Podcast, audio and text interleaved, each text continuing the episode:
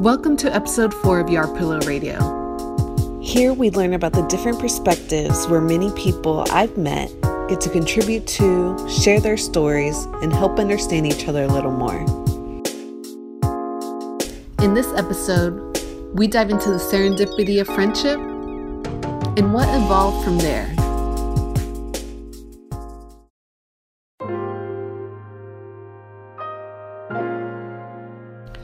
What is a relationship and how would you define it? Some would automatically think of it as two people from the opposite sex or the same sex coming together romantically. But when we expand our minds a little further, we think about the relationships we have with our families, friends, and even ourselves. In this lifetime, there are many different relationships that we come across and nurture. They can range from being a lot of work or truly fulfilling. I would say that either way, they shape us into the individuals we become on a daily basis. Meet Katie and Vesso, two unlikely people who found themselves in the same place at the same time. It was a coincidence, some would say, or was it destiny? Listen to their story of how they found a safe place within their budding friendship that later turned into something more than they could have ever imagined.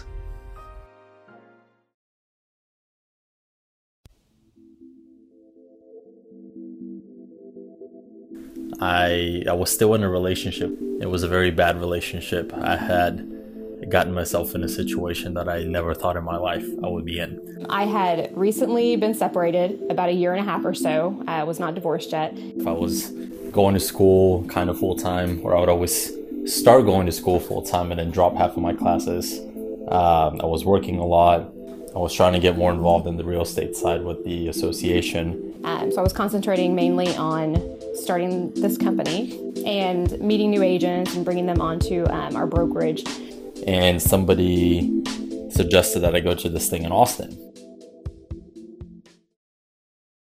I was headed to Austin for this rally at the Capitol, and I was by myself because uh, at that point in my life I was just you know single mom and, and work mode, and that's all that really concerned me. So when we went to Austin, I wasn't really plugged in with all the realtors that are involved with all the HR stuff. I didn't really know anybody. I went to lunch because I didn't know anybody really there. So a big group of people in the same industry went to this barbecue place, and I showed up at the barbecue place. I've just gotten kind of tired of going to all the meetings, and I reached out to this lady because I knew she was always hanging out with people. So I figured I would just kind of see what they're doing. I sat down at the table, and no one was really talking to me, which was kind of typical. I don't know why, because I'm a really amazing and nice person. She was wearing these big sunglasses and I think she was on her phone looking at something.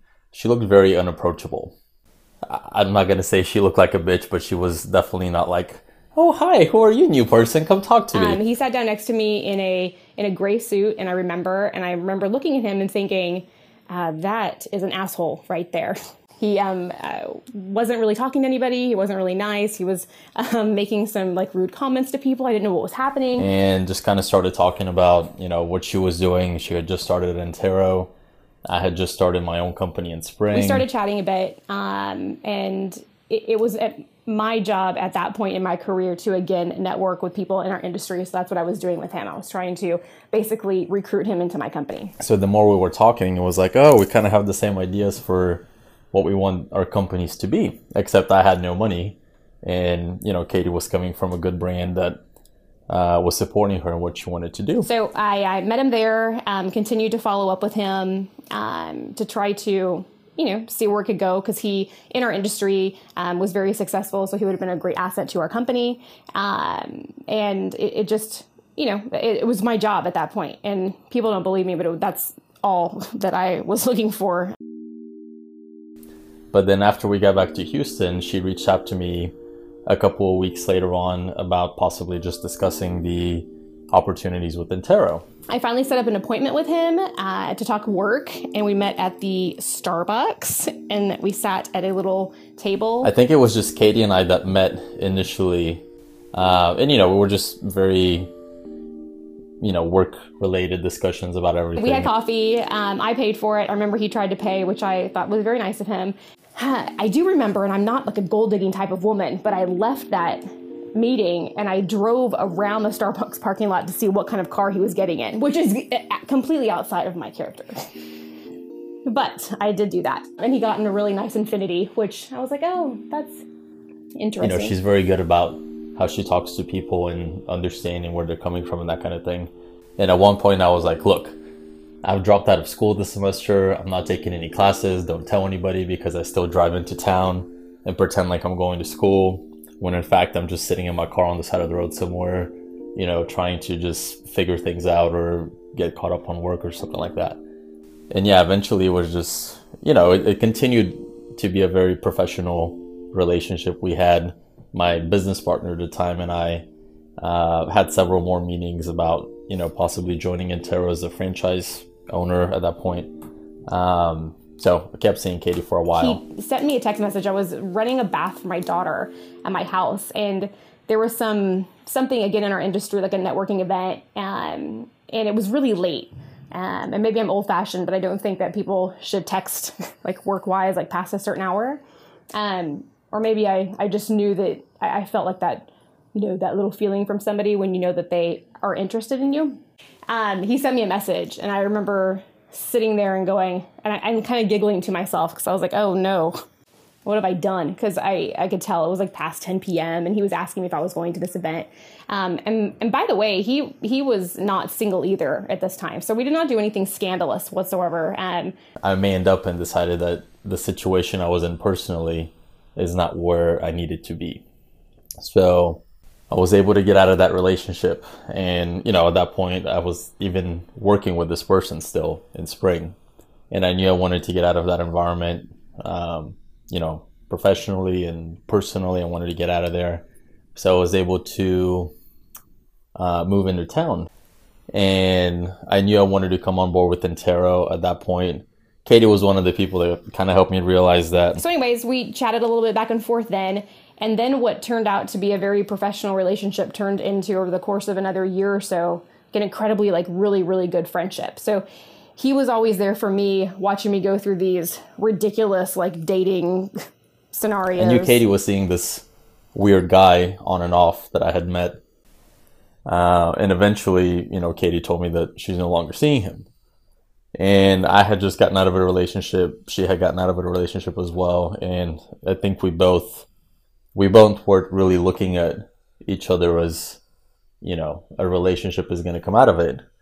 Although I always assumed that that would maybe happen, hopefully one day. yeah, Just uh, picture like any movie you could ever imagine, where the guy has a big crush on the girl, and the girl doesn't really know, and she just keeps dating all these idiots, um, and the guy's just kind of sitting back waiting for his turn or maybe he's just not confident enough yet to come out and say it. But Vesso is very um, smart in knowing that he should have never come out and said it yet because it wasn't the right time, and I probably would have been like, "Get away from me." But it was just, a, I think it was a good time for both of us to just have somebody that got the other person.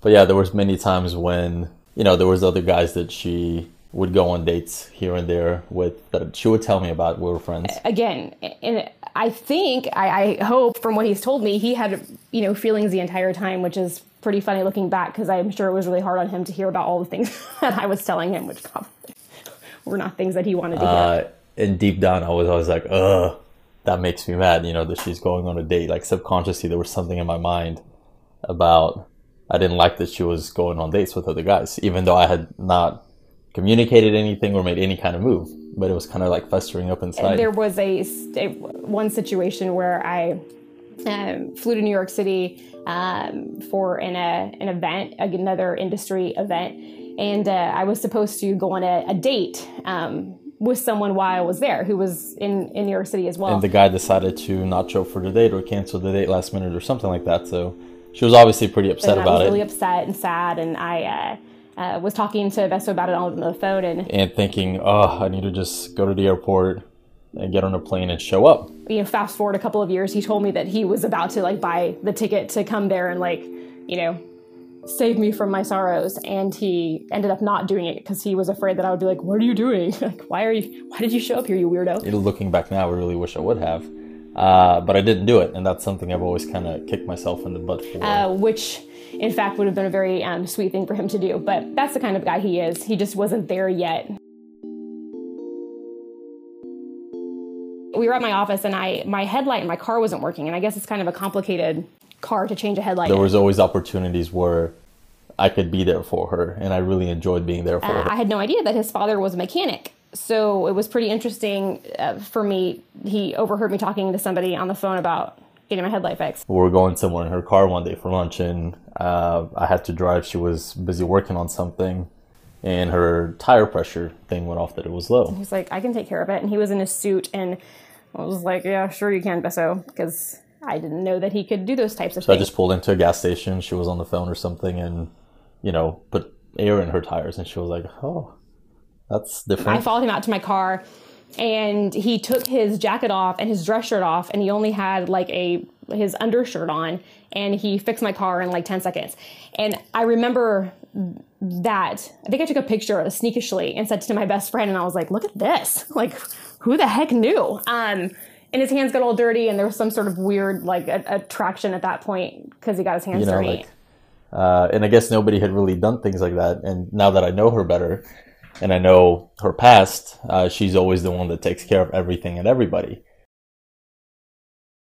I was out of town, in San Antonio, with uh, with my roommate for some game, we were texting back and forth. At, at this point, we were telling people we were best friends. We were together all the time. and again, we're just at that point, like the flirting had gotten a lot more intense. I mean, it was very obvious from from both of us that we were ready to kind of move on from the friendship level. Uh, I, I think I was done with the game of not not flirting with him. I guess you know, let's kind of be together, but not be up in each other's business all the time. I told him I really need. And I don't want to say friends with benefits. That is not the term I used. I made some other like really classy term up. It, it wasn't, I think, the way that either one of us expected that a relationship would kind of kick off from. He needed to hear something that was um, sweet coming from me, so he had the confidence to to you know reciprocate and tell me how he felt. And then when we, when I got back in town the following couple of days or so, we went to lunch. and it was awkward and weird and i sat across from him and uh, i think i made it more awkward than i should because that's katie It was the most awkward time I've ever had with her in our entire relationship because we had both just gone over this uh, rules of our relationship, you know, and they were very contemporary. So neither one of us kind of wanted to be like, all right, so what do we do now? What's next? Like, what's going to happen? Uh, and I remember us just both kind of like staring at each other, not saying anything, just eating. Um, that night another work engagement we all had to go to um, we dropped some other people off and he was going to take me back to my house and we were on allen parkway And I had a really cool car at the time. So I was being a typical man showing off with my cool car. And I said, and maybe I had a glass of wine by that time, so I had the guts to say it. Because again, I mean, this has been my best friend for like two years, so it's kind of weird. Um, and I was like, "Are you gonna ever act on those messages that I sent you?" Um, and that's when on Allen Parkway, going God knows how fast. slammed on my brakes and pulled over and just jumped on top of her and we started making out and that was the first time that anything substantial had happened It was a very uh, sweet and romantic courtship.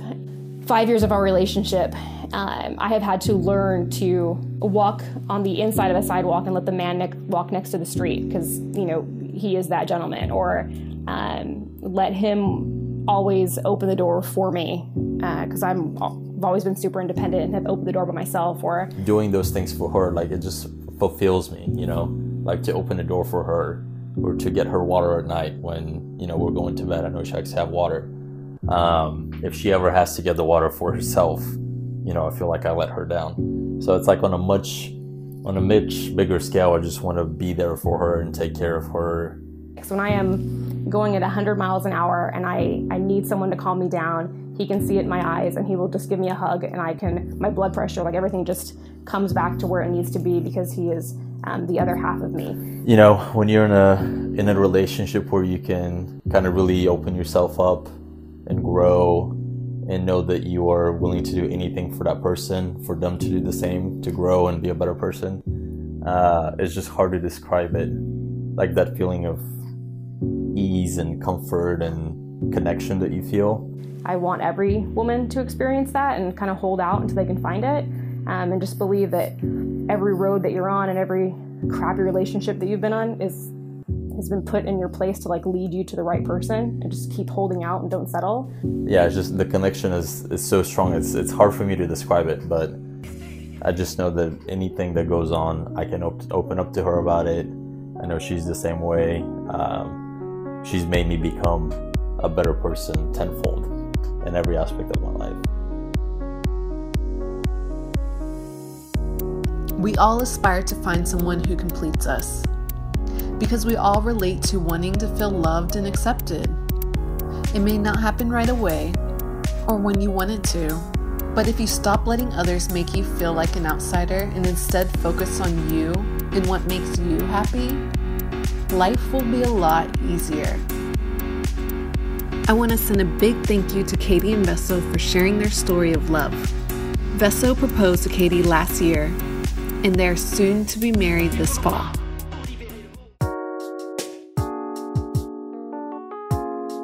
I appreciate you guys taking the time to listen to this episode on Your Pillow Radio. If you enjoyed these stories, share it with someone you know. And please leave us a review and let us know what you think. We would love to hear from our listeners.